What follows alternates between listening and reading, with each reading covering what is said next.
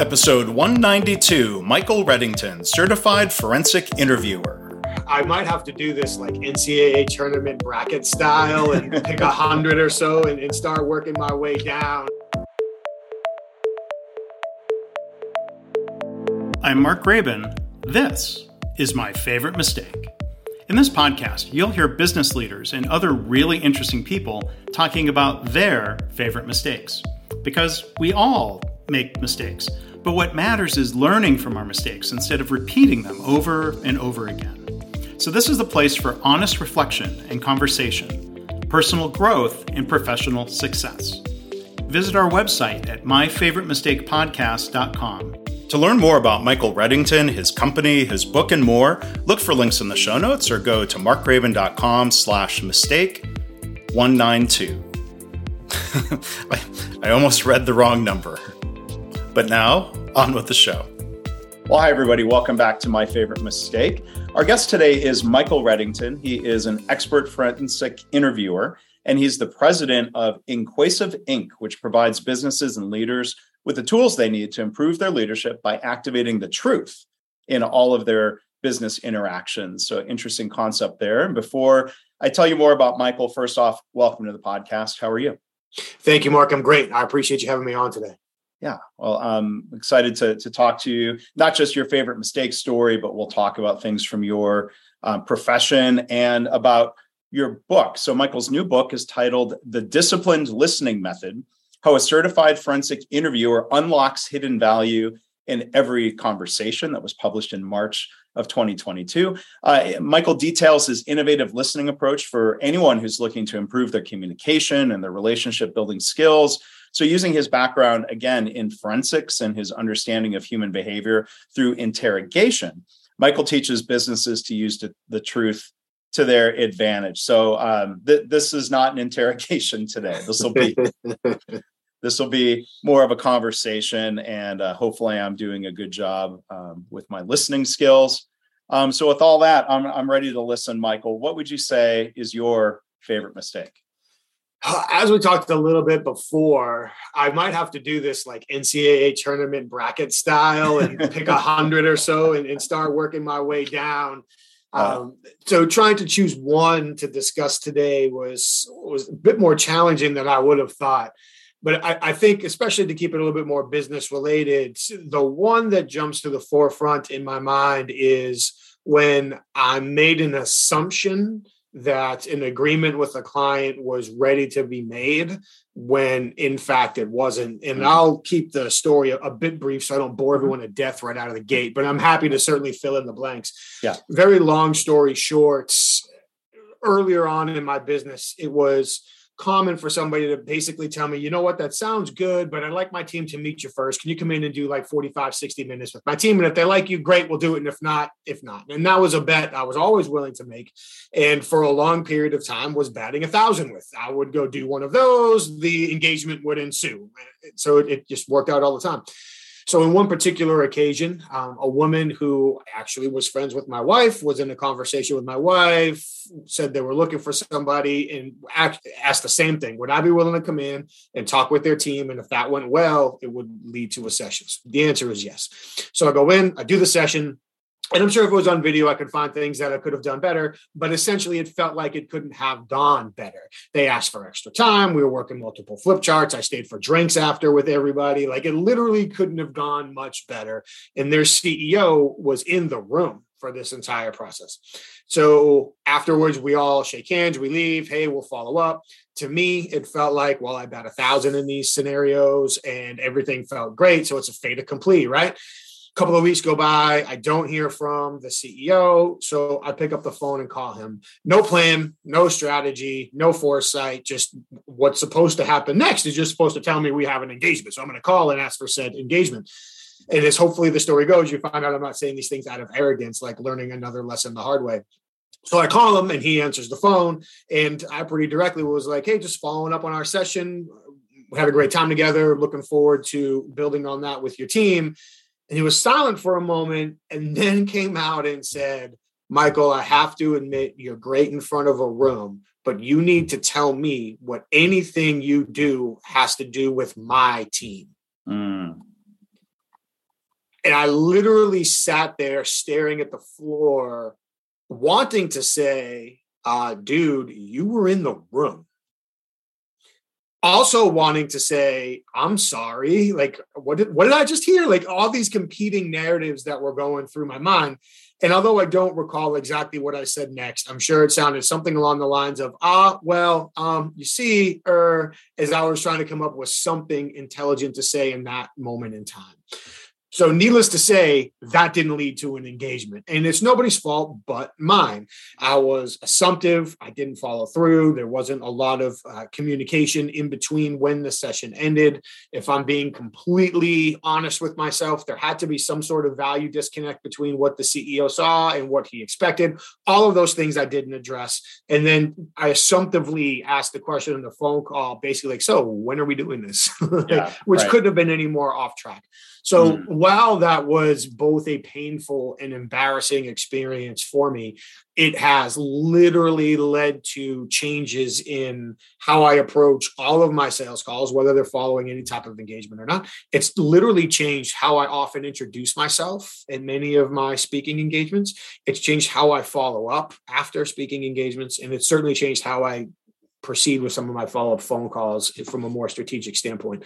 So it took me from that place of um, ignorant assumptiveness mm, to mm-hmm. more of an elevated sense of awareness. And mm. now, literally, that is something that I address at the beginning of a lot of my speaking engagements. You know, people might ask, what brings a certified forensic interviewer into the world of serving as an executive resource? Or people may ask, how can a certified forensic interviewer help my team achieve their goals? Yeah. And I'll literally yeah. throw that out there. So now I'm now I'm seeding the answer to that question from the beginning of many of my sessions, and I'll work it into some of my colder sales conversations mm-hmm. as well. So yeah. in the long run, it, it certainly paid off for me. Mm-hmm. Um, but sort, certainly in the short term, it was a rather uncomfortable 30 mm-hmm. seconds to three minutes. Yeah. Well, well, thank you, Michael, for sharing the story. And then without me having to prompt you, there was that redemption story and, and that reflection around what you could have done differently and what you changed, what you started doing differently. And maybe we can explore some of that. But you know, I, I mean, because uh, people you're trying to work with might make their own assumptions, right? Oh, looking at Michael Reddington's background, like, what you, you, think we're all a bunch of fraudsters? Why why are you bringing him in? Like, people might get defensive, right? They do. They might get defensive. Uh, unfortunately, like many professions, I'm sure Hollywood has done no favors for people in my shoes. Every for my former teammates and I, we come from the world of non-confrontational investigative interviewing. So literally, everything we do is predicated on obtaining the truth by helping people save face and protect their self-image. And people will be surprised how well those techniques transfer around conversations. But when people think of interview and interrogation, they think of what they see on TV. Um, right. And then for any concept that is, I want to make sure I don't accidentally say this the wrong way. For concepts that are outside of somebody's typical line of experience, it can be a little bit more challenging to connect the dots. If I want someone to work with my sales team, shouldn't I want somebody with a history in sales? Well, maybe, sure. If I want somebody to work with my leadership team, shouldn't I want somebody with a history in leadership? Well, maybe, sure. I'm certainly not talking bad about either of those alternatives. Why would I want somebody who comes from a investigative interviewing background to do those things? Well, you know, we, and we can walk through that. Um, so, so yes, all of those points lead to really having to take response and really as disciplined listeners. One of the things we talk about is we need to take responsibility for our counterparts' communication experiences. If somebody doesn't get where we're coming from, if they have an adverse emotional reaction, it's not okay for us to say, "Well, it's their it's their problem." Right. Actually, no. If we're right. trying to achieve something together, yeah. this is entirely my problem. Uh, yeah. And, and I need to own that and, and, and I appreciate you and and so many other guests who tell their my favorite mistake story and then take ownership and responsibility. I mean, you, you know, you, you sort of alluded to, but you weren't totally blaming that CEO for like, were were they not a good listener? What weren't they understanding? So I, I appreciate that you that you sort of take ownership of that. And you know, there's these different A words here, this progression, um, assumptions, and arrogance maybe but then you know moving beyond that to better awareness that's that's a great story and you know i think there's also a pattern that starts coming through many of the stories in this podcast about assumptions. You know, we make a decision at the time, we don't think it's a bad decision, but there might be some faulty assumption. You know, I'm thinking back um, in particular, a previous guest, um, Ellen Patnaude um, from episode 141, talked about making assumptions. And in fact, she's written a book now about that's coming out soon about the mistakes or, you know, the, the problem with assumptions. And, mm-hmm. you know, I, I could see where bad assumptions could cause problems, you know, with people doing the work you've you've done at different points um, in in in your career. So maybe we talk you know, before talking about your your more recent work you know i think it's interesting you started your career you know working in uh, retail loss prevention trying to identify shoplifters and employees who are stealing. You know in in that realm it seems like there might be the risk that comes from making assumptions. How, how would you guard against that if you were doing that type of work? There's there's risk everywhere in making assumptions and part of that is we make assumptions every day all day and I believe you said her name was Ellen. I certainly don't have the depth of research or experience Ellen does on the topic, and I don't want to pretend to. We make experience, we make assumptions every day, all day, and for the most part, those assumptions turned out to be correct ish, at least, because we, we continue to navigate our, our lives. So whether it's the overconfidence, whether it's our personal bias, those types of things that lead to the problems. But yes, when we when we talk about investigations, really in any setting, it is one of the things that we talk about, and honestly was something I had to be taught, was investigating to prove somebody innocent as opposed to investigating to prove somebody guilty. Mm-hmm. And it, because of the assumptions that you're talking about. Mm-hmm. Of all 175 or so cognitive biases, we have confirmation bias is the one that typically gets the most attention, and rightfully so in most contexts. So if I want to believe that Mark is guilty of something, give mm-hmm. me a minute and I'll find something that convinces me that you are. It doesn't sure. mean you actually right. are, but I can interpret some sort of behavior or word choice or action or whatever it means to be like, yes, that is representation of the guilt that I assume you to have. Whereas if I take a more factual, truth based approach to the conversation and allow the truth to come to me, now I have the opportunity to really limit those biases, to really limit those assumptions and the negative impact mm. of them. Yes. So whether we're actively observing some in any contact, if I'm actively observing somebody waiting to see what they do next, yes, at some point I'm going to see a series of indicators that seem to lead to a path that they're about to make a decision. That could be somebody driving down the highway switching lanes. That could be somebody walking into an establishment with an aggressive air about them. Or that could be a customer who doesn't appear to be shopping the way a normal customer who intends on purchasing their items are. But the point in all of those scenarios is to continue the observation through the action. I don't want to put myself in a position where I could become a victim or get hurt based on what's happening around me. But I certainly want to be able to observe through the action and not cut it off in advance based on the assumptions that I've made. So it's true in leadership all too often you know life becomes a series of self-fulfilling prophecies there's a bunch of research that is very clear when it comes to listening specifically that we tend to put as much energy and focus into any interaction as we believe warranted based on the expectations we carry into that conversation. So if we're assuming negative value from an interaction, often we're literally looking for the first perceived indication. Yep, there we go. I'm out so level setting those expectations thinking more of taking more of a strategic goal focused approach whether it's observing human behavior whether it's conducting an investigative interview or even in leadership it all pays dividends across the board. Yeah. And you know it seems like a bad assumption or a presumption of guilt then leads to all the confirmation bias is one of those uh, traps that we people fall into the way the human brain works. We identify patterns. And like you said, that's a helpful shortcut going through most uh, moments in life to not overtax our brain. But it's those moments, you know, there there are moments when that uh, that that gets us in trouble or causes problems. It sure does. And from the investigative standpoint, especially when the perceived evidence begins to mount diagnosis bias now starts to set in. We tend to fall in love with one presumed outcome, one track choice, and we start losing sight or possibility that there could be other alternatives here.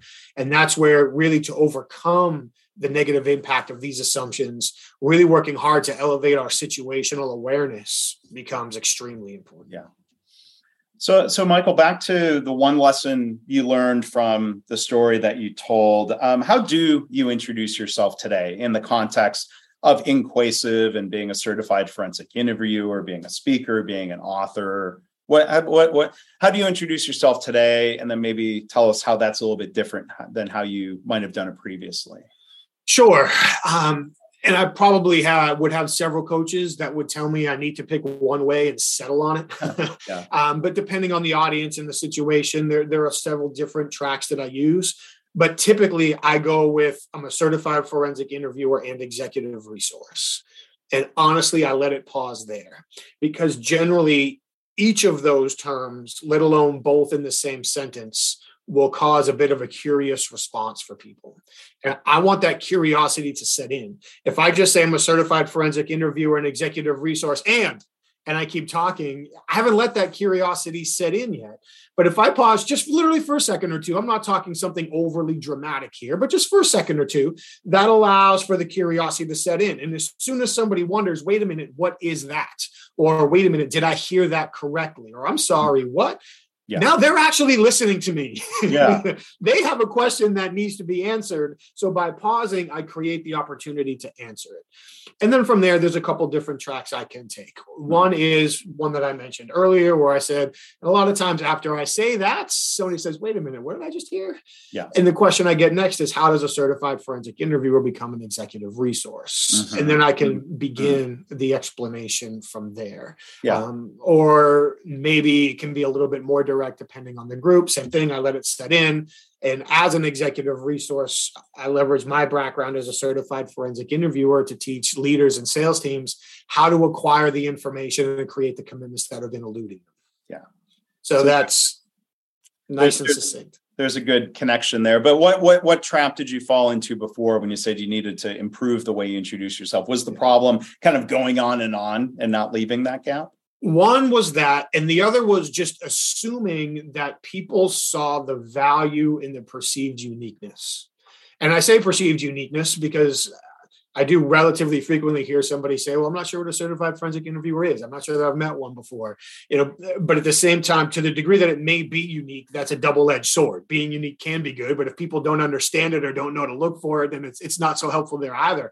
Um, so I remember early on in my career when I first started spending more and more and more time teaching CEOs, I created a three day seminar for a group of CEOs that I honestly, in my bones, felt like was leadership communication topics.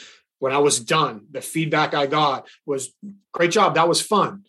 But we're not going to interview anybody. We needed to be more leadership driven. And I literally stood there thinking to myself, that wasn't interview driven but again, perception being reality, if they didn't feel like it was leadership driven, then it wasn't. So a pile of these experiences continue to lead me down a path of how do I look for opportunities to solve the riddle for people in a way that creates curiosity and helps them begin to perceive the potential value in continuing the conversation. Yeah. So if I were to make assumptions, which I try not to do, I, I hear certified forensic interviewer and I think like, oh, like the show CSI. If you're investigating sure. murders and crime scenes and interviewing sure witnesses. Um, you know, so what so what is, I mean, how do you define then certified forensic interviewer? I'm just curious a little bit the process of going and getting certified. What's yeah, that's that, that's a great question and a common assumption. So earning the certified forensic interviewer is a designation. So it would be like a certified project manager, a certified public public accountant. Pick any one of these professional certifications. So a certified forensic interviewer isn't necessarily a job in and of itself. It's a designation of expertise within the industry or career field of interview and interrogation. So there are prerequisites that people need to qualify for in order to be able to attempt to earn the designation. Like most professional designations, there's a rigorous exam that must be passed. After that exam is passed, then there are recertification credits that need to be maintained. So it follows the track of, I would assume, most professional designations. the way that I like to describe being a certified forensic interviewer, which may not be officially authorized by the International Association of Interviewers, is we should be able to be blindfolded, rolled out of the back of a truck, and wherever we land, take off our blindfold and be able to conduct a morally, legally, and ethically successful interview mm-hmm. that's predicated on obtaining the truth. Yeah, obtaining the truth and doing so in different ways. So, you know, you, you mentioned the Hollywood cliches. I was going to ask you about that. I mean, I, it, you know, it, the show jumped the shark at some point, but I, you know, I enjoyed the show 24. But mm-hmm. the cliche of Jack Bauer, you know, as a CTU yeah. agent, and my wife and I to this day still kind of joke about it. Like he would ask a question, and if you don't get an answer, ask the question again, but louder. that would always work somehow, you know, and like that's probably not how real interrogations work of like bullying people it sounds like it's more uh, tell tell us about how it really should work and and, and how you build let's say rapport and trust well, those are two huge components of it. So, first, to be fair, there are many different contexts that interview and interrogations can occur in, and the processes for some of those different contexts can vary a little bit to substantially depending on the situation. So, I'm going to be careful not to make entirely blanket statements generally speaking, if we want somebody to either share information or change their behavior, that's a decision that they're going to have to make. Therefore, they are in control of this conversation, whether we like it or not. And the, the more needy we appear, the more that we try to bully them or force it, the more motivation we're giving them not to change their behavior or share the information, especially if it's a scenario where somebody feels like, okay, I'm already caught. So I can either keep my mouth shut and take my lumps, experience my consequences, or I can open my mouth and potentially make it worse for myself. Seeing you're not treating me with respect, allowing me to save face and trying to bully me through this conversation, I think I'll go with option A. I'll just keep my mouth shut and take whatever's behind door number two. Seeing all I can do now is make the situation worse for myself. So, really, in any context, if it's interview and interrogation, if it is parenting, if it is leadership, candidate interviewing, coaching, sales, business development, whatever it is. If we want somebody to share information that they don't initially want to share, I would argue that at least 85% of the battle is encouraging them to save face and protect their self image, allowing them to do that. Your question was specifically about interrogation. When we look at interview and interrogation, there's often two sides to the coin one, there has to be some perceived credibility in the interviewer and the investigation. If people don't believe they're caught or they're about to be caught, then they have no motivation to share information. The flip side of that coin is they have to have the ability to save face and protect their self image as they choose to talk about it. In too many contexts, again, business, personal, family, interviewing, there's a huge difference between commitment and compliance. And all too often, people in a leadership role fall into the entitlement trap. Well, you owe me this information. Mm. And then maybe they take more of that Jack Bauer approach. I'll just keep asking louder and closer and more often, and maybe throw some threats in here as yeah. well. And then at the end of that, if somebody's, if we get an answer that basically starts with, okay, fine, mm. we feel great. Okay, I got what I was looking for. That's a loss. Like yeah, if somebody right, right. essentially says, okay, fine, they're complying. And yeah. complying is obeying a command. And when someone complies, we can rest assured we're getting minimum uh, necessary information over mm. minimum necessary time with minimum commitment. In this, in the investigative sense, there's likely at some point they're going to recant. Mm-hmm. And there's all kinds of substantiating information that we're never going to get. But when somebody commits to sharing information or commits to changing their behavior, they're taking some level of idea ownership. They're aligning their self image with the decision, and they're likely going to share in much more depth and own it after the fact. Sure. So I may have strayed away from your question. I'll certainly that's pause okay. there. No, that's good. That's good.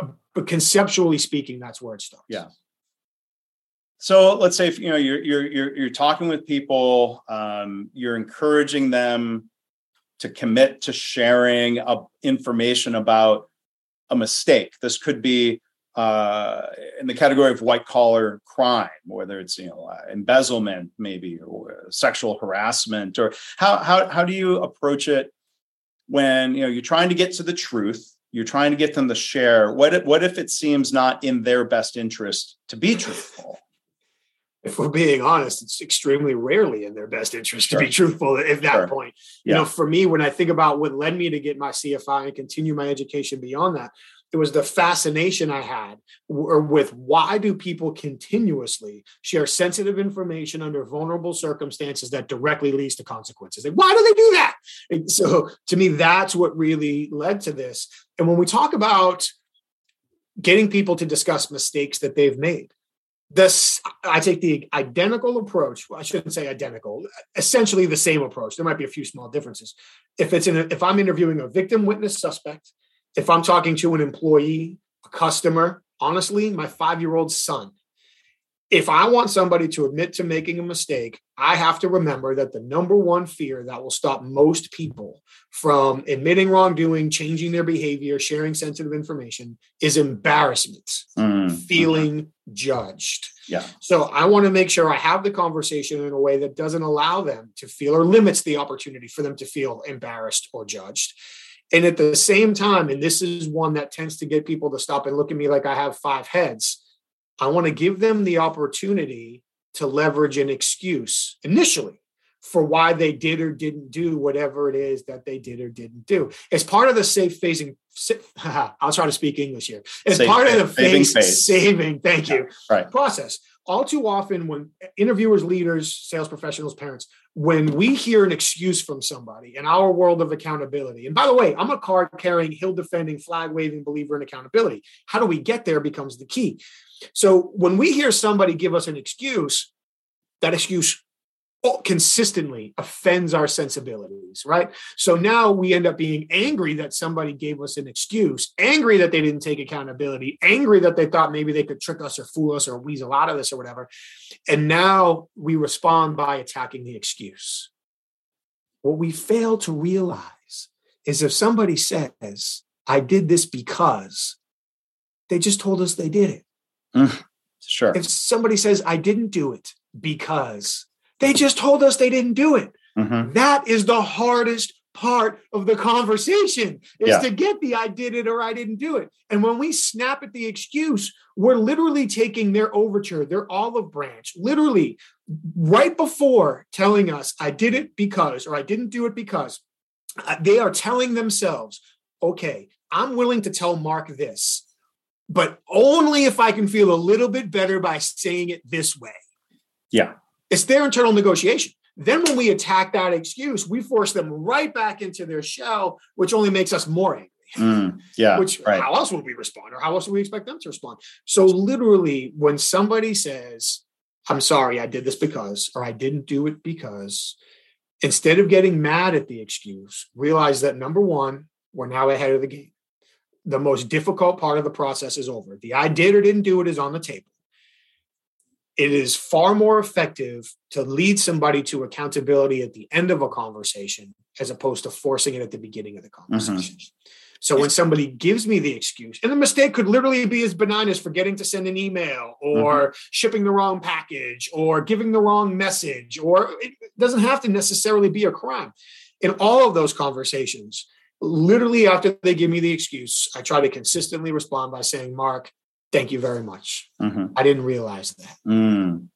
Please walk me through your thought process and how it impacted the decision. Ah. So that and that seems like an, a respectful way of keeping the conversation going instead of shutting it down, right? Yes. When people give us an excuse, they expect to be shut down. So when we say thank you, their internal reaction is what just happened. Right? They didn't sure. expect that. So now we're showing respect. We're encouraging them to keep talking. And by encouraging them to continue talking about the excuse, we've created two opportunities. One, there's a chance that we might learn something. like maybe there's some validity in here somewhere that's it doesn't absolve them of responsibility, but we can learn. So let's listen. The second is let's just say it's a pure excuse. There's a near certainty that they didn't spend all night preparing this excuse. Mm, mm-hmm. So when we ask them to talk about it, it's going to fall apart post haste. Mm. And when it falls apart, we lead them back to responsibility and they realize it's that they need to take responsibility as opposed to us trying to force it on them. Yeah. Yeah.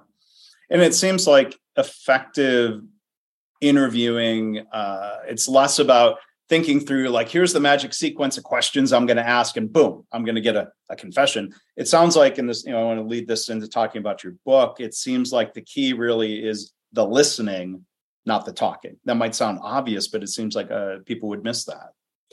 I would agree. There, there's a prioritization there yes, having a strategic set of questions is always helpful. I don't want to ignore that piece.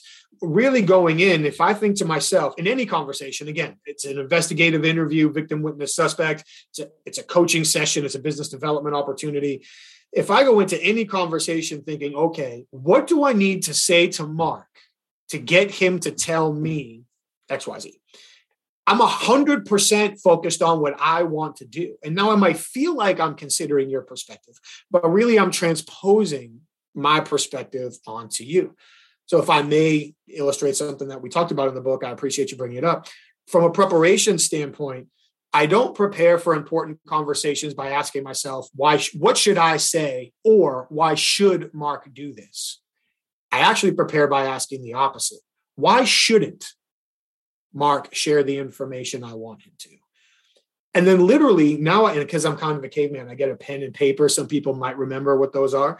And I will literally write down if I, okay, if I was Mark, knowing everything I know about Mark, why would Mark not want to share this information with me? I'll literally write it down. Then I'll ask myself, why hasn't he already shared it? Whether it's with me or with somebody else. And the answer could be number one, you didn't know you were supposed to, or you didn't know you had the opportunity. Can't fault you for that. But number two, to get to a comment you made earlier, you don't see the value in it. Like if all I can do is make myself situation worse, create consequences, then I shouldn't. So I'll write, I'll answer that.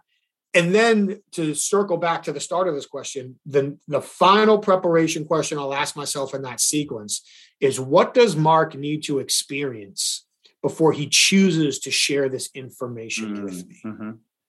Yeah. And now it becomes all about creating the communication experience necessary to drive the preferred outcome. Mm-hmm. And to get there, strategic observation is a huge component of it. Yeah. Yes, listening with our ears, yes, with our eyes, but also with our situational awareness and, and, being more open to factors that are impacting our interaction. And then using those observations to continue to evolve what we say in the questions we ask and how we connect to help people save face and choose to share this information with us. So the the book again, our guest is Michael Reddington. The book uh, it's the disciplined listening method: how a certified forensic interviewer unlocks hidden value in every conversation. And you know, you're you're you're making me think of scenarios, let's say in sales. So um, as a consultant, one of the challenges is you know you you've met an executive, you're talking to a prospect. At some point, you want or need them to be able to share. Here are some problems that we face in our organization. Here are problems that we need to solve. Here are problems you might be able to help us with. But in the context of a conversation people are often back to your point of embarrassment. They might be embarrassed to admit they have certain performance problems in the organization. They might think they're the only ones or you know uh, how, how would how would you what are some methods that somebody can use to build comfort and rapport and trust to get somebody to share things that would be not just to your benefit as the consultant trying to sell some consulting, but in a way that, that's then beneficial, at least perceived as being beneficial to them? How do you get them to open up? Great question. I'll give you a couple of alternatives. And to your point, yes, they could feel embarrassed. Uh, they could also feel like sharing information is turning control in the conversation over to you. Like a lot of people realize that it's like they've been in this context they've been mirandized as well. They know anything they tell us will be used against them at our first opportunity. So they so they don't want to share yeah, that information yeah. with us. Um, so they could be embarrassed. They could feel vulnerable. Uh, they could not want to hand over control. Um, it could be a scenario where what was the i just had another one and honestly just totally escaped me. Um, control or they um, well, I'm just going to move on. So here, I'll actually okay. answer your question, and that'll come back to me. So I don't put your listeners through the painful experience of me trying to jog that memory loose. That's okay. so there's been any number of books written and talks given on the power of stories and illustrations. So I want to do two things. I want to use the power of stories and illustrations to both increase the perception of my credibility and invoke the persuasive mechanisms. And I also want to avoid using the word you for as long as I can. Often we've been taught, operationally conditioned, to use the word you to demonstrate understanding to build rapport you is one of the most dangerous words in the English language. Imagine talking to an executive and saying, you know, as I take a look at your business and what your team is doing, it looks to me like you might be successful here, but you might be experiencing these issues here. So, what are the biggest issues you're currently experiencing that's limiting your team's progress? Like, every time we say the word you, we're jacking them right in the self image. And if we've got a good relationship, maybe that doesn't hurt us. But to your point, if this is a new relationship, we could be doing all kinds of damage there. So instead, two alternatives. The first is something along the lines of, and this wouldn't be at the opening of the conversation, but wherever we see that it slots into the conversation. Mark, again, I, I appreciate you carving out the time to share with me today generally i find that more often than not when ceos come to our team for potential support it's generally for one of three reasons. Mm-hmm.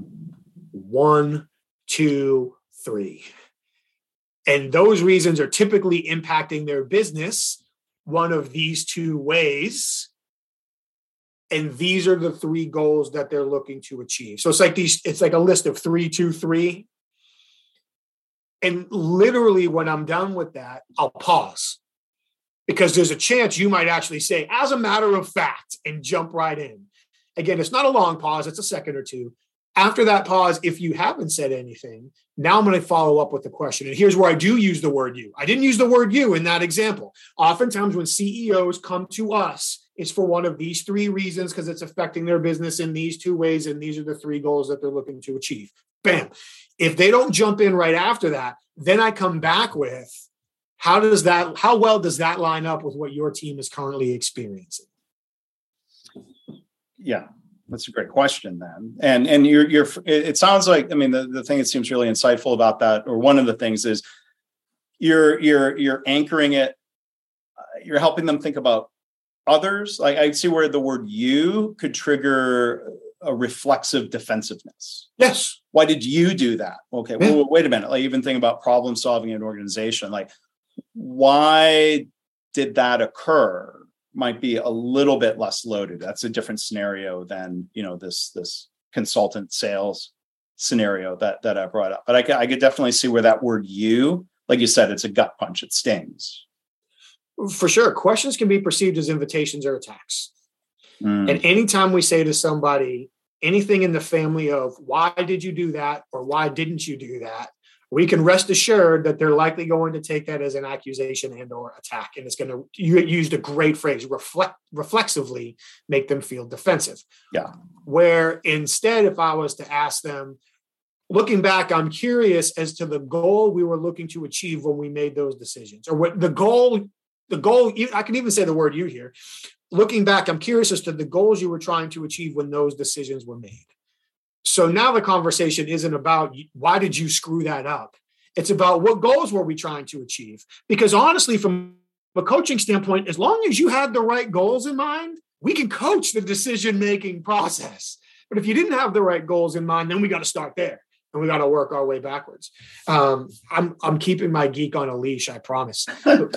sure. When we go through to get back to the consultant example, that process, there are very real psychological mechanisms that we're invoking. So now, from a credibility standpoint, this isn't our first rodeo. We've talked to other CEOs before. They've shared information with us, so it not only is expected, but it's okay for this CEO to share information with us.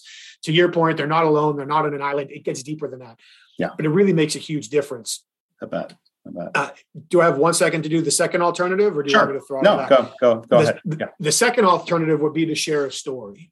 And that story could be about ourselves if we were in a sim- similar situation, but it's often more impactful if it's about another CEO. And it's not necessarily about mirroring the situation because that can come off extremely disingenuous. You know, the last time I had a conversation with somebody who led a $5 million IT organization with 35 employees. Like, okay, uh, all right, I get it. like now you're clearly just trying to make this all about me when it's not. Instead, if I was to say something along the lines of, you know, often we work with CEOs who feel like their teams are sharing all of the requisite information in real time when unfortunately they're not because the employees generally share what they have to share when they have to share without negatively impacting their employment status. As a matter of fact, I was working with a CEO several months ago that was in, in a similar situation and only realized it because after she realized it and we worked through it, here's a few changes that she made that led to this potential outcome. I'm just curious how that mirrors your current experience with your team.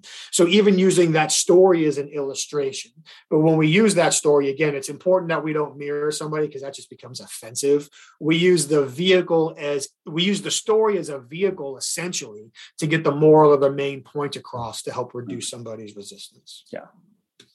Well, thank you, Michael. One one quick question about the book, and I, you know, I hope people will go check it out. The disciplined listening method. It's not a book. This would be a bad assumption, right? It's not a book for other forensic investigators. This is a Correct. book for who who who is who is the audience for this book. The, thank you for asking.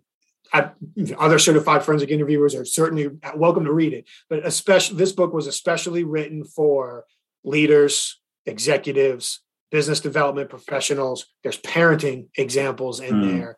This book was the the book is the result of a wide range of research and experience over a broad section of topics synthesized and put together in a way to provide people with the tools perspectives and techniques to obtain more information, make better decisions, create stronger commitments across these business and personal conversations, not just interview and interrogation. So while there certainly are some of those examples in the book, to your point, it is absolutely written for a business audience. Great. And uh, InQuasive, and I, I, should have, it was my mistake not mentioning uh, the website up front. You can find uh, Michael and his company at inquasive.com. There'll be a link in the show notes. Um, and if you were to meet someone in an airport or at a party, like, oh, so Michael, what what what what's your company do? How how do you describe InQuasive? I appreciate it. To keep it brief, I'll go right back to something we mentioned before. We teach executives, sales teams, and HR teams how to obtain the information and create the commitments that have previously been eluding them. So we synthesize uh, research and best practices from across the world of business communication and interview and interrogation. I'll keep it short for your listeners. That typically manifests itself either in coaching and advising sessions or seminars, training programs, presentations, and such. So there we have it. Um, InQuasive and Michael Reddington, certified forensic interviewer. The book again is The Disciplined Listening Method How a Certified Forensic Interviewer Unlocks Hidden Value in Every Conversation. Uh, the website again is inquasive.com. I'll share links uh, to, to Michael's uh, websites, social media profiles uh, in the show notes again. So, Michael, thank you for being here. Thank you for telling your story, and thank you for giving us some really practical tips about how we can be more disciplined and more effective listeners. I appreciate the time. Thank you for the invitation. I really enjoyed the conversation. Thank you. Well, thanks again to Michael Reddington for being our guest. To learn more about him, his company InQuasive, and his book, look for links in the show notes or go online, markgraban.com slash mistake 192. As always, I want to thank you for listening. I hope this podcast inspires you to reflect on your own mistakes how you can learn from them or turn them into a positive. I've had listeners tell me they started being more open and honest about mistakes in their work. And they're trying to create a workplace culture where it's safe to speak up about problems because that leads to more improvement and better business results. If you have feedback or a story to share, you can email me, myfavoritemistakepodcast at gmail.com. And again, our website is myfavoritemistakepodcast.com.